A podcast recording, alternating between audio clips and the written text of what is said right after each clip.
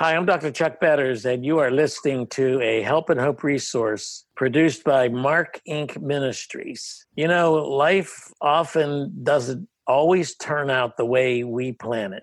And with me today is Bryan Stoudt, a man who learned that before he was 32 years old, Bryan had a lesson to learn. And that lesson is what we are recording here today. And I pray it will be a blessing to you. Bryan, you are a husband, a dad, you work for a Christian Medical and Dental Association, where you are the pastor to healthcare students and professionals. That sounds really interesting. He's also passionate about preparing couples for marriage and offers a free premarital counseling course on his website. I'm going to give that website to you. It's Bryan Stoudt, B R Y A N S T O U D T dot com. That's bryanstoudt.com come. But today, Bryan and I are having a conversation about how his life took a turn he was not prepared for just before he turned 32. So, Bryan, welcome. And tell us a little bit about your family and your work. Thanks, Chuck. I am blessed to have a wonderful wife, Sharon. Same as you, I guess. Yes, we both have a good Sharon. so, we've been married about 20 years now, and together we have four children. They range in ages from 9 to 19. Um, two boys, two girls. Uh, obviously, we'll be talking about my son Matthew today. He's nearly 18. He has autism. In terms of my work, it's definitely interesting, as you say, working primarily with future doctors and dentists. It's almost like a Cru or a navigators for, for future doctors and dentists. Mm. My elevator speech is that in Philadelphia, one in six doctors in the country does some part of their training.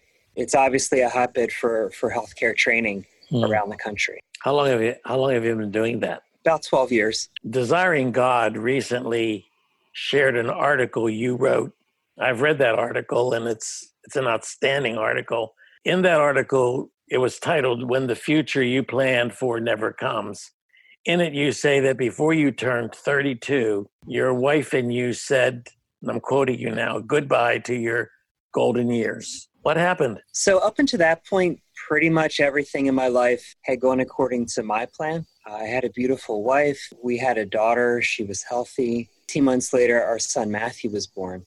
And, you know, everything seemed to be fine. But as he neared, I guess, 18 months or so, he wasn't talking. And we started to have some concern about that. Mm-hmm. But everybody assured us, oh, he's just a boy. You know, Einstein didn't talk until he was 5 mm-hmm. You know, things like that. But we were still feeling unsettled. And so we arranged his two year well visit a bit early so they could look into that. And I still remember my wife was driving home from the appointment and she, she was just in tears and she could barely talk to me. You know, through the tears, she was able to say, you know, Brad, I think Matthew has autism.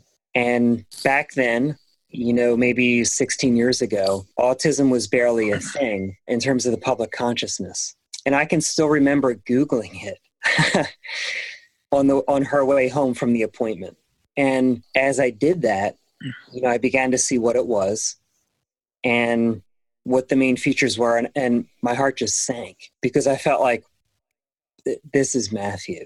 You know, in, in two to three minutes on, online, I could tell this fits him perfectly, and my heart just began to sink, and my mind was racing, and just kind of reprocessing the, the, first few months of his life. The months ahead obviously confirmed uh, all of that. And uh, everything that I thought our life was going to become, that began to, to come into question.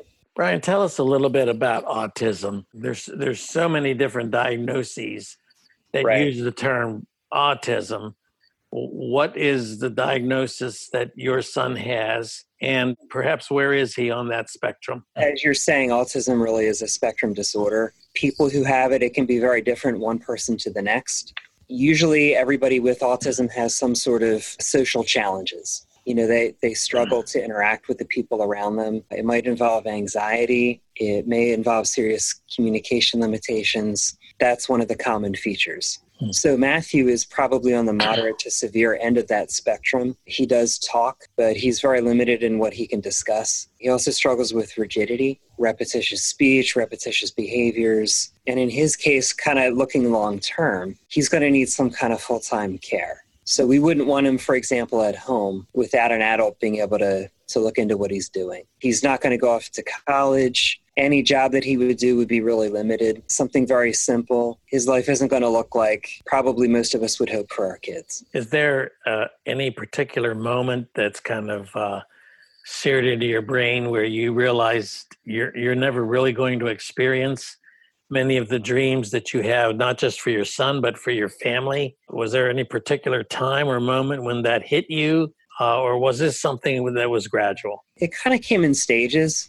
I would say there wasn't one moment in particular early on, people told us the first few years of his life are really important in getting him as much help as you can to give him the best kind of outcome. And so I think as a young guy, you know, I did everything I possibly could. My wife certainly did too. And I probably more than my wife, being a guy, had mm-hmm. this idea that we would fix him. And I think that was obviously somewhat naive. And when it became apparent that that wasn't going to happen, we began to really think about okay, Lord, what does it look like to journey with the son you've actually given us? And to realize that he was going to need full time care throughout his life. I think we started to make those those adjustments in our heart and to begin to process that with the Lord on a deeper level. Yeah, I can imagine that in your family structure, you have three other children. Is that correct? Yes. And it has to take a toll on every member of the family, perhaps even your other children, when so much attention is devoted to Matthew and to his needs. What what are some of the practical ways in which you and your wife have guarded those other children from feeling somehow that they're not as important in terms of what they need as far as Matthew's concerned? I mean, I think early on, honestly, we didn't do a great job with that.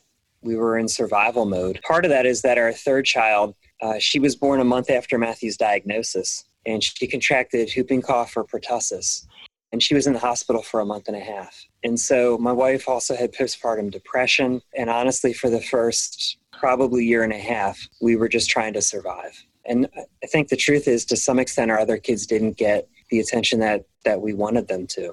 And I know that our oldest child in particular, who was maybe a year and a half when Matthew was born, you know, three at the time of his diagnosis, I think she would look back and say that was a hard time for her and, and pretty painful.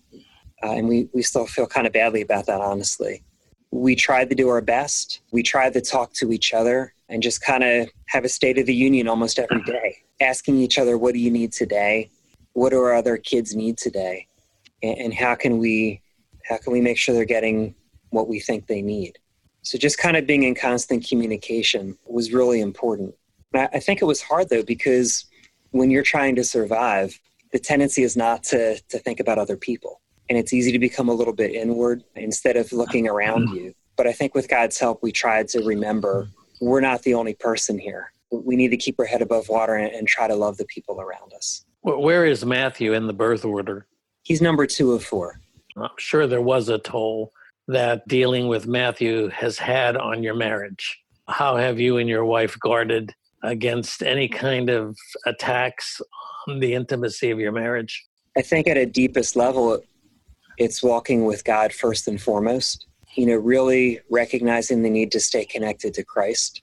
And I, I very quickly realized that if I wasn't processing this with the Lord, I wasn't going to be in a position to stay connected to my wife. So that that was the most foundational thing. There were times where we just asked for help. You know, being able to say to our church, we're not doing well. You know, we need you to make a meal for us. We need you to allow us to have a date night and not trying not to be ashamed of being needy. My wife likes to say that she feels the safest when she knows that I am in the Word. And when I'm not in the Word and she knows that I'm not in the Word, she panics a little bit and hmm. gets concerned. Is that true of you as well? I think by God's grace, He's allowed me to be fairly consistent with that. But I know that there have been times where I've been angry with God and not processing processing whatever's happening with him directly. And I think she can tell that. And yeah, it does make her concerned. You know, I, I really take that to heart. And it almost snaps me out of out of a selfish place. Hmm. The life of a caregiver is a difficult place for anyone, but especially for one I I think, especially for one who has no faith. one who does not see a bigger picture and a mightier power overseeing the the testing and the trial that the, the person is going through. In other words, a, a God who has a bigger purpose. Uh, I know in the article you you quote kind of an awakening passage for your wife in Job chapter 38, mm-hmm. where I can relate beautifully to this because right after we lost our son Mark, I was sitting in the mountains of Idaho writing the vision statement for our church, feeling sorry for myself. You used the expression anger with God. I had a lot of anger because we had we had endured a lot of trial prior to losing our son and it's almost like there was this mm-hmm. was too much you, god you crossed the line and I began to say those things to him. I, I, was reading the book of Job and feeling no comfort from the book of Job hmm. uh, because I, I, I just felt as though there was an anger toward God that I just could not reconcile. Mm-hmm. And while I'm sitting there on that porch in Idaho, we're up in the mountains, uh, looking down into the valley. Uh, I come across Job 38, where God basically says to me, okay, Chuck, it's time for you to shut your mouth, act like a man, and listen to what I have to say. That's mm-hmm. how the chapter opens. Yeah. And uh, where were you when? And then he starts going through all of creation and pointing out in all of creation all of these majestic things that he did. And he's asking me, where were you when that happened? And of course, I I was not even a thought in my mother's head yet one of the passages talks about the the birds, the power birds that fly through the air, and and I'm looking down in the valley. I'm seeing hawks and eagles, mm-hmm. and God's asking me, "Where were you when?" Wow. Was that kind of the moment that your wife had when she came across Job 38? Yeah, I, I think it really was. You know, she was just struggling with with the intensity of everything that was happening, wondering why, why it had to be like this and just processing processing processing like you do when you're suffering. And i think i mean she read the book from cover to cover. She she took a weekend away uh, and really worked through the entire book. And kind of comes to that pivotal moment at the end of the book. I think really re- god helped her recapture a sense of his majesty of his sovereignty and just understanding that she couldn't understand it that she had to trust god with this and then I think also seeing his love at the same time. And at least for me, there, there's no way I can possibly understand why he chose to allow Matthew to have autism. I'm sure similar with your son in his passing. But what I can't say is that he doesn't care. You know, I can look at the cross and say, whatever I don't understand, you know, he sent his son at the highest possible cost. He got involved personally. And I know that he loves us despite everything we're experiencing. Well, let's talk to the uh, to the caregiver out there that's listening to this. Let me ask you, what are some non-negotiables that you could recommend to caregivers that will help them not only to care for their loved one better, but also to help them stay healthy and strong? I keep coming back to this, but I think the first and foremost thing is to stay consistent with the Lord. I think more than anything, He wants our heart. You know, He wants us to relate to Him honestly not simply to, you know, read the four chapters in our Bible reading plan. And, and that might be helpful, but he wants us. He wants to know what we're struggling with. And relating to him five minutes honestly is so much better than an hour just going through the motions. I would add to that staying in community, you know, saying, I can't do this on my own. I think that involves staying connected to our spouse and also reaching out to other Christians who can support us practically. And I think it also would involve just some moments where you're you're not in the the heat of caring for your child whether it's a date night here and there even a few hours out of your home.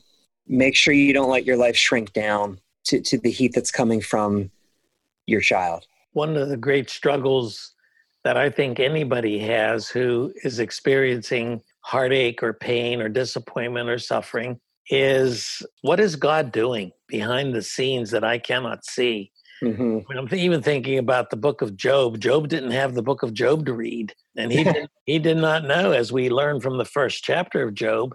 That's right. He, he did not know what was going on behind the scenes in the spirit yeah. world, and so uh, it, it does cause us to wonder what is going on here that I can't see? What what picture portrait is he painting that I that I cannot see? And so in that context, how how has Matthew's life turned your heart to the Lord and maybe even equipped you to offer help and hope to other people? I mean, I think of Second Corinthians chapter one, where Paul talks about he's been comforted in his afflictions so he can comfort others. And I mean that that's an obvious application. I think over the years as we've tried to walk with God, try to open our hands and just say, God, it's okay that you didn't give us the life we expected.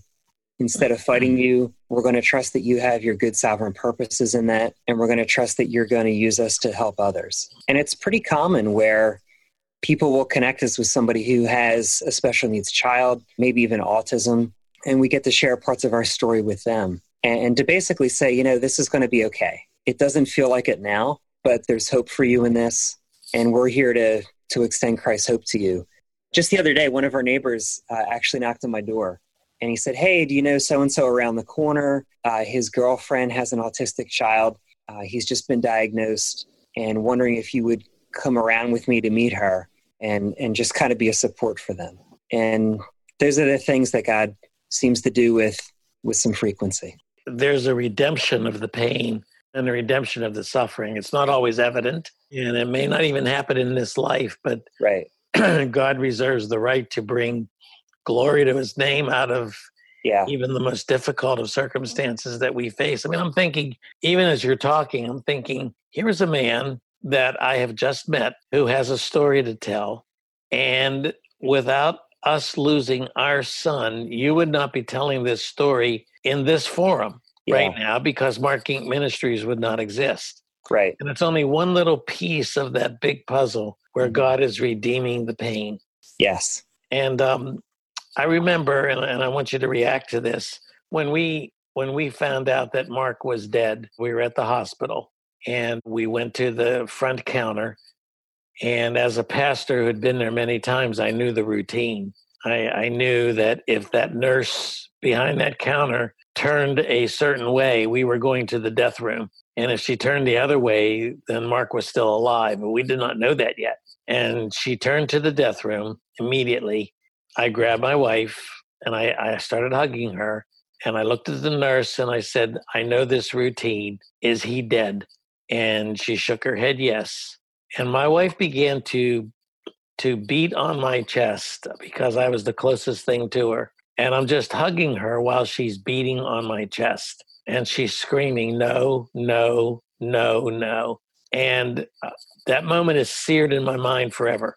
Uh, I'll never, ever forget the look on her face, my kids' faces as they made their way in, and just hearing her and feeling her pain as she's beating on my chest. I couldn't help but think, and, I, and I'm sure you can relate to this, that whenever we are faced with this kind of crisis, whenever, whenever we receive disappointing news, life changing news, like you said, you lost the golden years before they even started.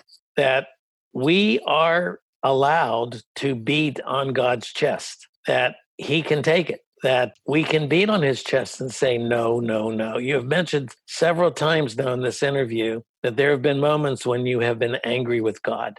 Do you beat on His chest?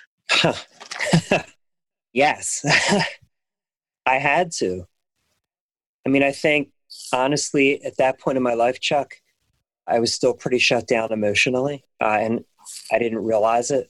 You know, I knew a ton of right things coming out of seminary.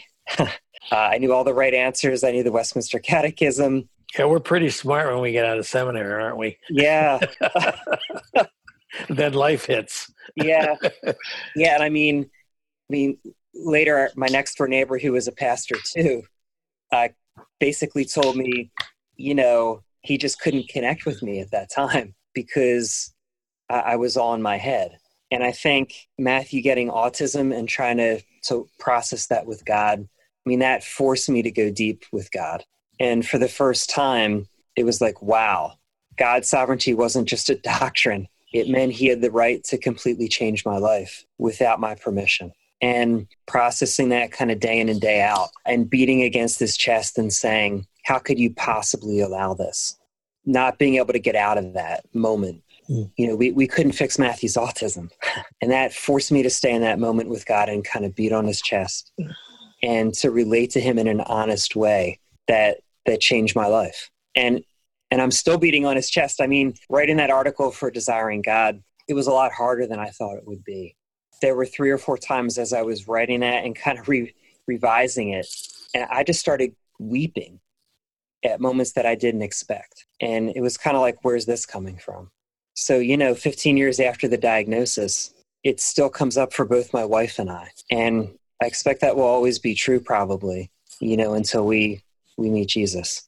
Mm. And I'm assuming it's similar for you and your wife. Well, it's been it's been 25 years now since we lost Mark, and um, there there are moments in which I like to refer to it as uh, remember the old cartoons. Maybe you're too young to remember the old cartoons where the the villain ties the damsel down on the railroad tracks, and uh, she sees the train coming. Well, I, I view grief that way: is we see the train coming, we know it's going to hit us, it's going to run over us, it's going to hurt, and it's going to pass. Hmm. And as time goes by, more and more time goes by, the train uh, visits us less often, hmm. but nonetheless, it still visits us. And we see it coming, especially during, you know, Christmas and the holidays and Mark's birthday and, and what have you. It's pain that we that changes your life forever. And you're going through that right now as well. Pain that has changed your life and your wife's life and your children's lives forever. It will never it will never go away. And we have to learn how to redeem that pain and redeem it in a way that brings honor and glory to God. Sometimes that's hard. Well, tell us a little bit about you have a, a free premarital counseling course on your website.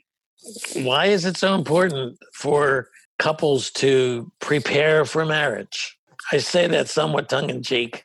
Right, right. Just quickly, we've always kind of ministered to young people. Uh, at one time, we were young, but that's mm. kind of been a lifelong calling for us. I was saved as a college freshman. My wife and I just have a passion for reaching young people because uh, we really believe that the direction you take early in life, it, it really lays the foundation for the rest of your life. But obviously, apart from following Christ, you know, the most important thing you'll ever do uh, if you're called to marriage is to choose a godly person to marry and, and setting yourselves up well for success. Uh, so that's one important reason. But the thing with this course, it's only five days and you can't cover everything. And you just have to learn marriage as you're married. But I tried to cover things that I felt like a lot of churches were missing in their premarital courses and to try to give people a bit of a leg up uh, yeah. as they move toward their wedding day. How can folks access this? Yeah, they can just go over to my website, uh, as you mentioned, bryanstoudt.com. You can just search for Ready for Marriage course, uh, and that that would come up quickly.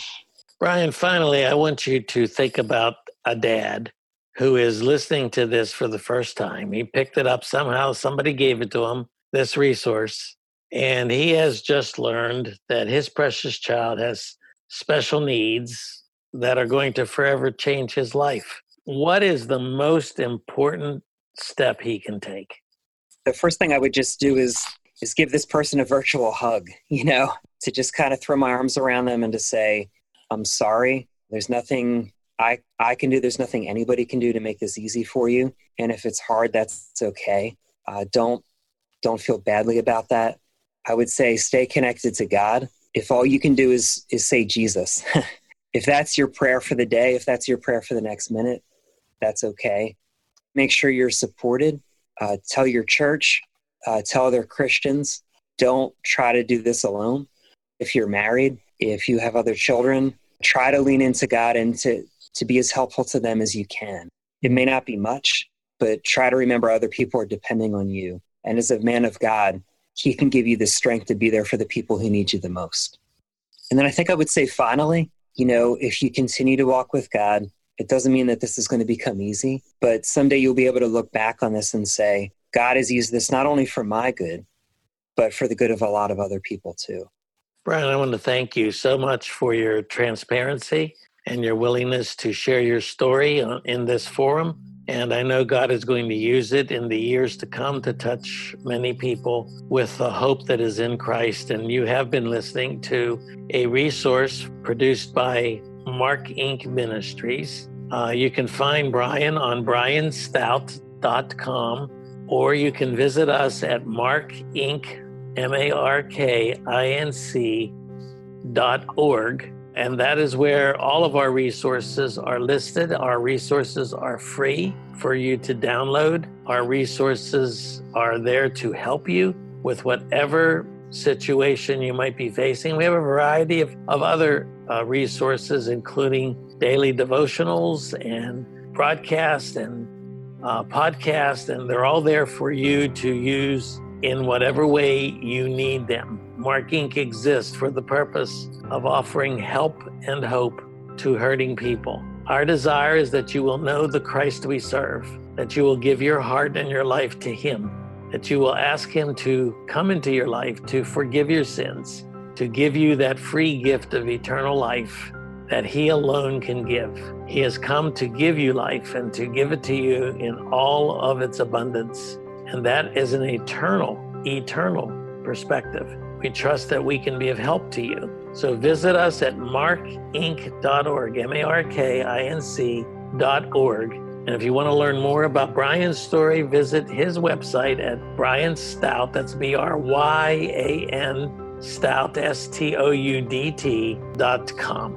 Bryan, again, thank you so much. And we pray that this interview will be used of you in ways none of us can dream possible. Use it for your glory. We'll give you all the praise, for you alone deserve it. In Jesus' name, amen.